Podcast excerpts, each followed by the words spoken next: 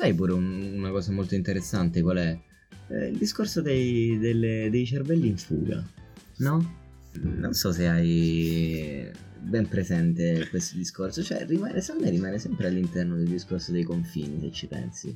Cioè, effettivamente, cosa c'è di male che una mente italiana brillante vada a servire il mondo dove ci stanno molti più mezzi?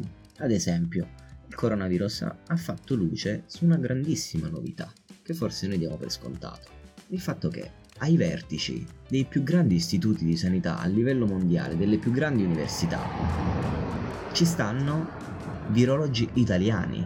Virologi italiani, io penso a, alla dottoressa Capua, no? che sta sempre da, di, martedì, ah, di martedì da Floris.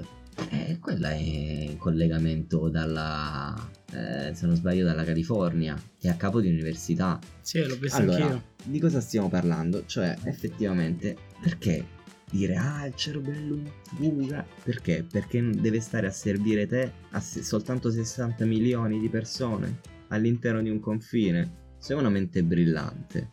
È giusto che vada dove ci siano più mezzi. Allora, se proprio ci si vuole lamentare, ci si lamenti del fatto che noi non disponiamo dei mezzi.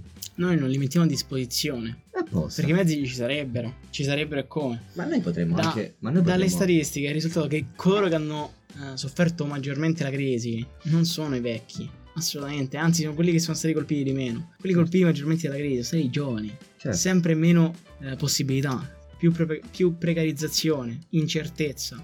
È normale, è normale che te ne vai. E poi si pensava, e poi si pensava di risolvere il problema, no? Con la grandissima bugia di, qua- di quota 100, no? Se ne vanno a casa 300.000 lavoratori e ne rientrano 300.000. No, Questa- no, per Uno- ogni, uno per a ogni uno. andato, no, per ogni andato via, tre nuovi, tre che- nuovi. Queste, queste follie pure. Bravo, però anche questo no? ritorna effettivamente al discorso del breve termine. La cosa cotta e mangiata. Sì, Poi la cosa, forse la cosa più grave è che effettivamente la gente ci creda. Anche qui sarebbe da discutere. ma perché, la l'Italia- gente ha, bi- ha bisogno di certezze? Perché la gente ha bisogno di certezze.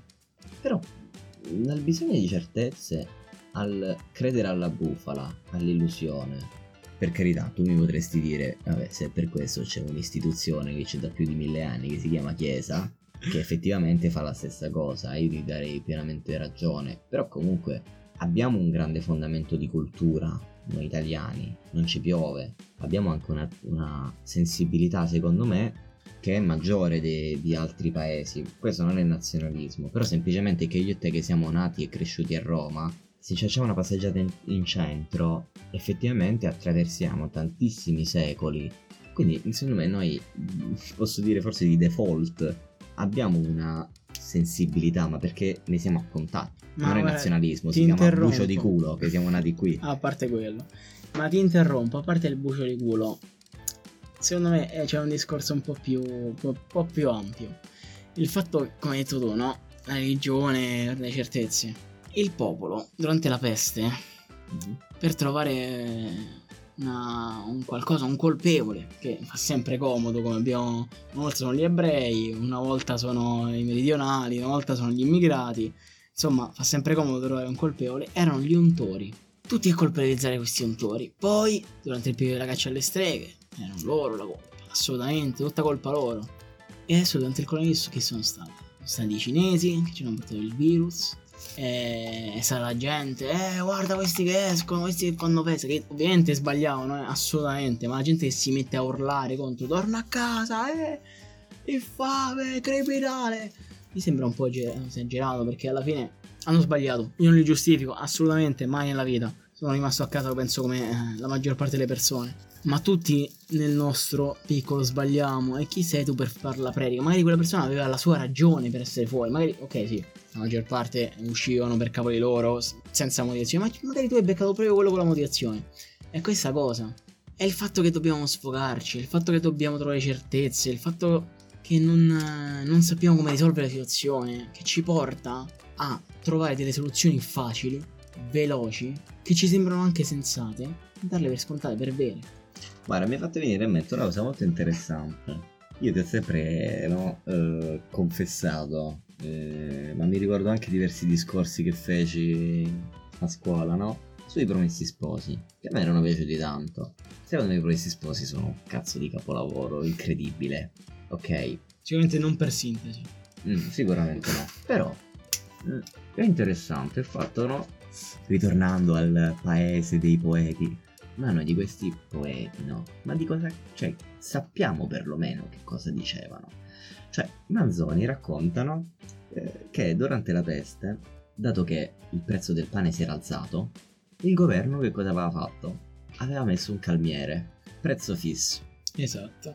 Che cosa era successo? Che i fornai non riuscivano a comprare la farina che dovevano comprare da fuori Milano. I fornai non producevano. A questo punto, una volta che i fornai avevano finito la loro farina per fare il loro pane ed erano costretti a vendere a, a quel prezzo calmierato, il pane è finito. Non c'era più farina, non la potevano più comprare e quindi c'è la famosa rivolta no, di cui Manzoni parla. Anche qui, perché non abbiamo imparato da un poeta del nostro passato? Ma e a ci parte, il, troviamo, a e parte ci il il cal- e ci troviamo il calmiere. A il io- poeta, tantissime teorie economiche dicono che i prezzi calmierati non servono o comunque sono inefficienti rispetto ad altre misure. Esatto, poi io non, magari Vanno a non... colpire solo l'ultimo, ossia che così chi, chi vende, ma c'è tutta una catena dietro di chi produce, di chi mh, fa le transazioni di mercato. Di Certo, chi anche perché comunque io... fa- Non ha senso, Voglio- non è che non ha senso, ha un senso, però non è la soluzione. Sì, ma poi secondo me queste sono quelle cose che incentivano poi l'italiano, che come abbiamo detto è aggiratore e raggiratore del prossimo, a mm, cercare vie, eh, diciamo, negative, no? Per la società. Penso ad esempio alla, alla storia della Pivetti, che quindi sappiamo benissimo no, che cosa ha fatto recentemente, quindi questo giro di mascherine sotto banco, no? Ma è ovvio che si forma un mercato nero, poi secondo me. Io, non- boh, per carità, poi non entro nel, nel dettaglio dell'economia, non mi compete, però... Ma guarda, io l'ho, l'ho appena studiato, ho appena un esame, ti dico che il prezzo massimo aumenta il, per forza, il mercato nero.